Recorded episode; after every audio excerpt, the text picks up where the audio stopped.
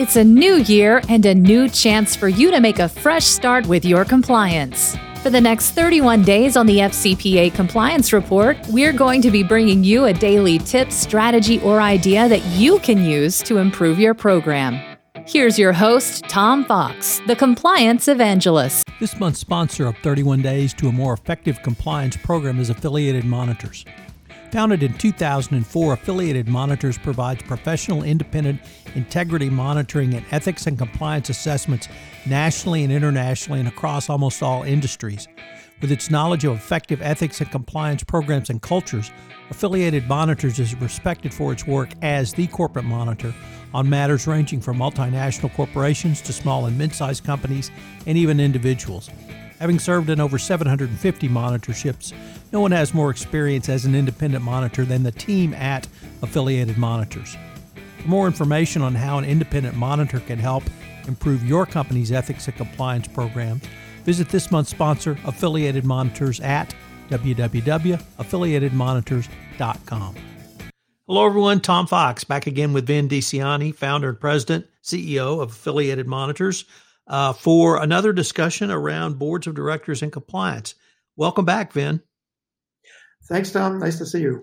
And I wanted to maybe visit with you a little bit about what you see are some of the key areas that a board needs to make inquiry into, ask questions around, exercise oversight for a compliance function. Sure. Um, I'll give you a couple. Um, one is do they understand what the compliance program is all about? You know, do they have that fundamental understanding of the compliance function, what it really is intended to do, that it is not the police department of the company, that it really is intended to send out messaging and work on, uh, you know, detection uh, programs, uh, educating the staff on, you know, all of the various aspects of compliance and where there are risks and how to deal with that. And then how do you deal with failures, you know, from at the at the compliance level in terms of discipline and enforcement. Does the compliance, um, does the board rather, really understand all of those fundamental elements? And, and sometimes that takes training of the board, right, um, to, to, to, develop that understanding. Um, and so you do have to have a board that's engaged and that is interested. So that's number one is just its lack of understanding. Another one is something I've talked about before, and that is does the board have an understanding of the resources that are needed to have an effective compliance program? Um, and I, you know, again, I've seen some compliance programs that are beautifully resourced, um, and yet the focus of compliance and ethics is sort of missing the mark. You know, so they're doing lots of these uh, splashy initiatives. I call it a neon signs. You know, so this week they have that initiative, the next week they have a next initiative because they have the dollars to do it, but they're not necessarily doing the right thing. But I think resources um, is a very important element to any good uh, compliance program, and that's going to you know come from the boards at the board level to understand what funding is needed. And then the third is how does the board assess the effectiveness of a compliance program? You know, it needs to have that fundamental understanding of a program. And, you know, too often um, it is limited to information about the compliance program that is supplied by the compliance officer through the audit committee or through the president in a quarterly report. Um, and that's what they're getting in terms of whether or not the compliance program is effective. And the board is not necessarily doing the kinds of things that I think a board really should do to test the effectiveness of a program. So those are three areas that I think boards should be thinking about. Let me pick up on that last point because uh, I've obviously heard you and your colleagues talk about proactive mon- proactive monitoring. Could that same concept of proactive monitoring apply to a board testing effectiveness? absolutely, it, it's it's and really it's the place where it um, derives. That's where it should originate, and that is because a board, as we have talked about, really does need to be involved with the compliance program um, and to understand how effective it is. And so, how does a board do that?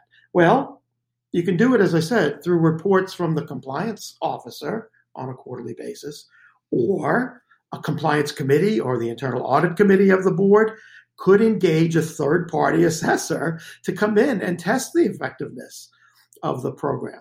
I, you know, for a number of years, we were the monitor for a very large company. Um, and they had a great compliance committee, and the board was very engaged.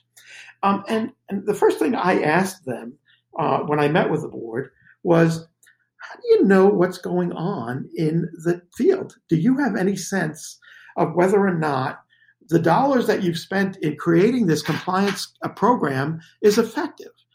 Are you taking the temperature of the field? Right? Because that's where a lot of things occur that boards aren't aware of. Um, again, companies that have had FCPA violations, things happening in the field that nobody knows about and haven't hasn't been haven't been looking at. Um, and so I always ask them that question: Are you taking the temperature of the field? Now, how do you do that?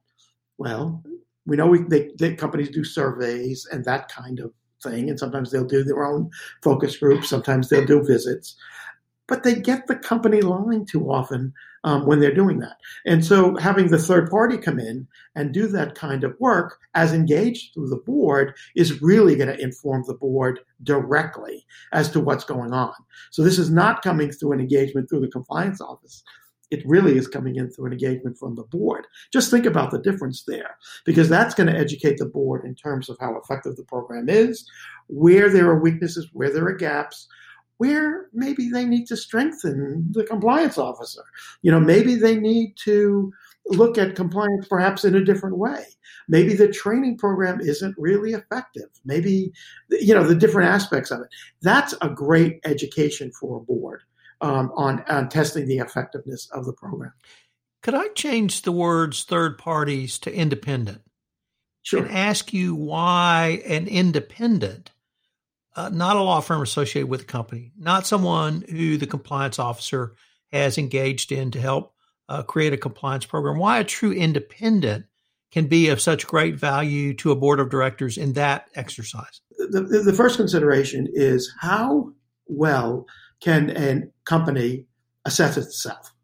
Right? I mean, there's natural bias, there's natural subjectivity in everything that they're doing. Having an independent that has no skin in the game, that is just looking at things at, you know at face value, um, that's a big difference.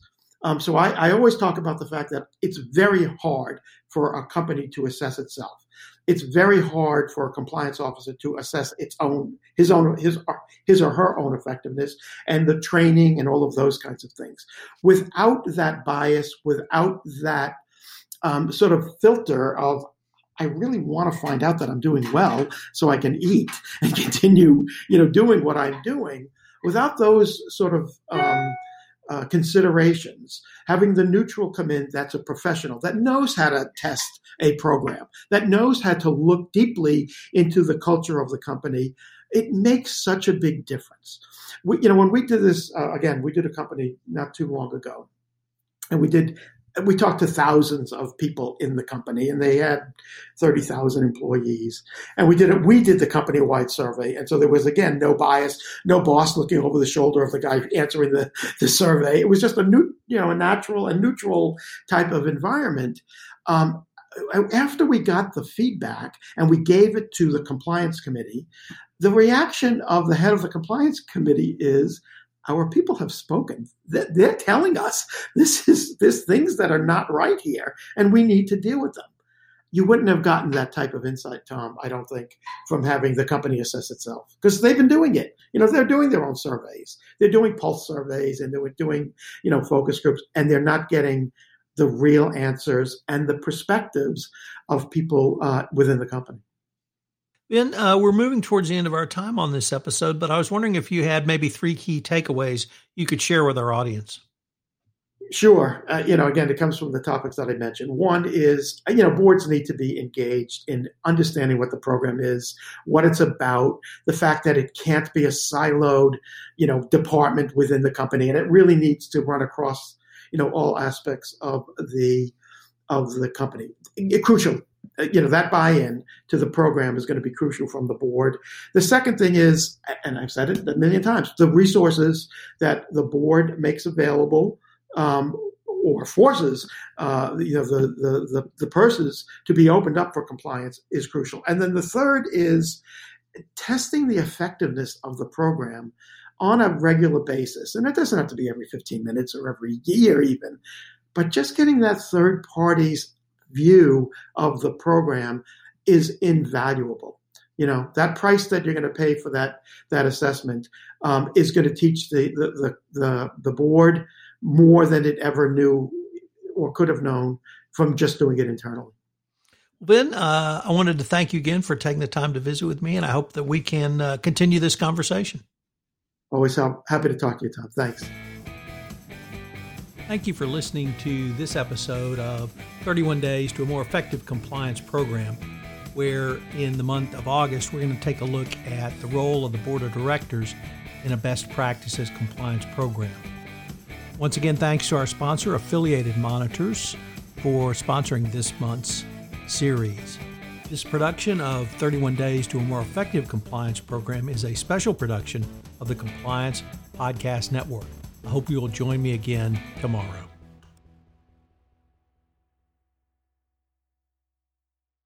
This podcast is a part of the C Suite Radio Network. For more top business podcasts, visit c-suiteradio.com.